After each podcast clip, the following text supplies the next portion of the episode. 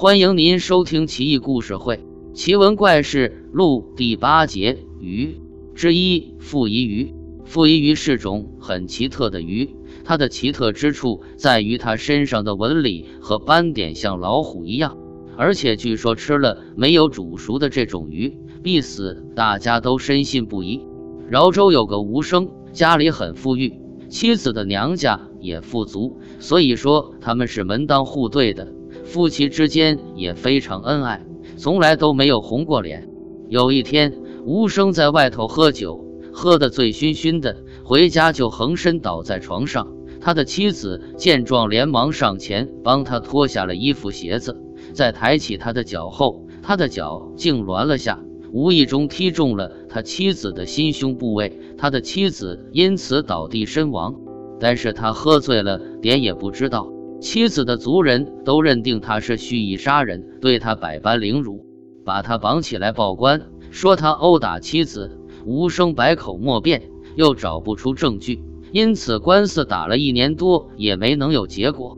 州里和郡里都无法裁决，于是只好上报朝廷。吴家在当地是有权有势的家族，害怕朝廷下的命令会让吴家蒙受耻辱，因此派人送去了傅仪鱼给关在监狱的吴生。但是吃了四次，吴生不但没有死，反而更加精神矍铄。不久遇到大赦，吴生因此被免罪。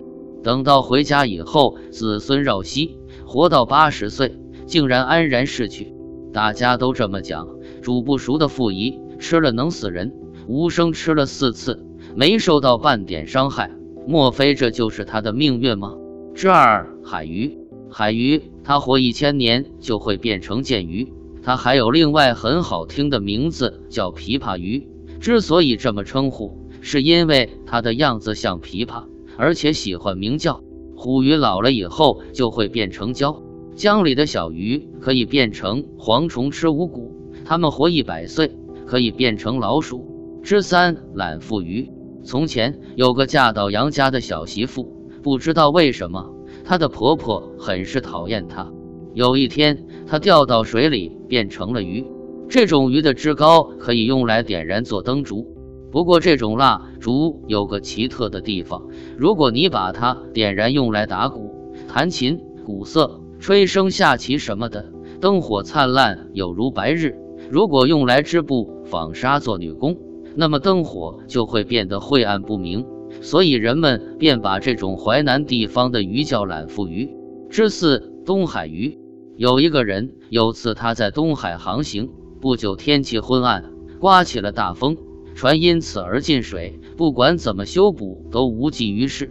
随着风浪，他飘啊飘，也不知道飘到什么地方去了，飘了整整一天一夜。飘到了孤岛上，和他一起的几个伙伴很高兴，连忙下船，把缆绳绑到了石头上，准备休息、生火做饭。众人把食物煮熟，正准备吃的时候，船却又飘荡起来，小岛沉没了。大家急忙砍断缆绳，拼命地划船。原来刚开始的小岛是条大鱼，那条大鱼在皮桃里起伏着。像离弦的箭一样飞快地飞出去，死在这岛上的不下十人。之五，鲤鱼跃龙门。当年大禹治水时，他凿平了龙门山，又开辟了龙门。龙门位于河东境内，有一里多长，黄河从中贯穿而入，两岸比较狭窄，因而不能通车马。每到暮春时节，大批大批的金色鲤鱼逆流而上，越过龙门之后，变成了龙。有一个叫林登的人说，龙门的下面，每到晚春之时，成千上万的黄色鲤鱼从大江大河争先恐后来到龙门。可惜每年能够跃出龙门成为的鲤鱼的不超过七十二条。一旦它们到达龙门时，天上会有一条一条云雨紧紧跟着它，天降大火燃烧它的尾部。